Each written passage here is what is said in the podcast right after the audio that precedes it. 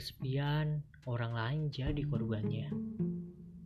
Takut sendirian, ya akhirnya kita memaksa orang lain. Ya emang sih, hidup bukan untuk sendiri. Tapi sendiri, sepi itu bagian dari kehidupan. Ya namanya juga manusia, wajar lah. Masalahmu tuh belum seberapa sama masalahku. Gak usah sok deh, gak usah gede-gedean masalah. Ya, masalahmu tuh kecil kok.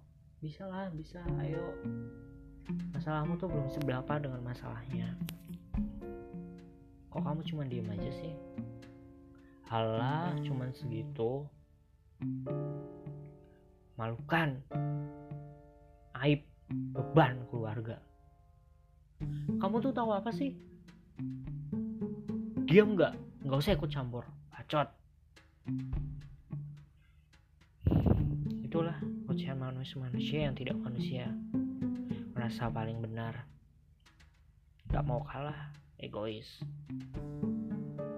nggak mau ngertiin orang lain. Yang akhirnya cutting, obat, nyoba bunuh diri, jadi pilihan waktu depresi. Ya, alkohol, rokok, ngekop, awalnya ikut-ikut aja, akhirnya ketagihan. Ya, itulah hidup lah. Nangis, ketawa, be aja. Bahagia, sedih, wajib dirasakan. Hidup mati taulah Tuhan hakimnya.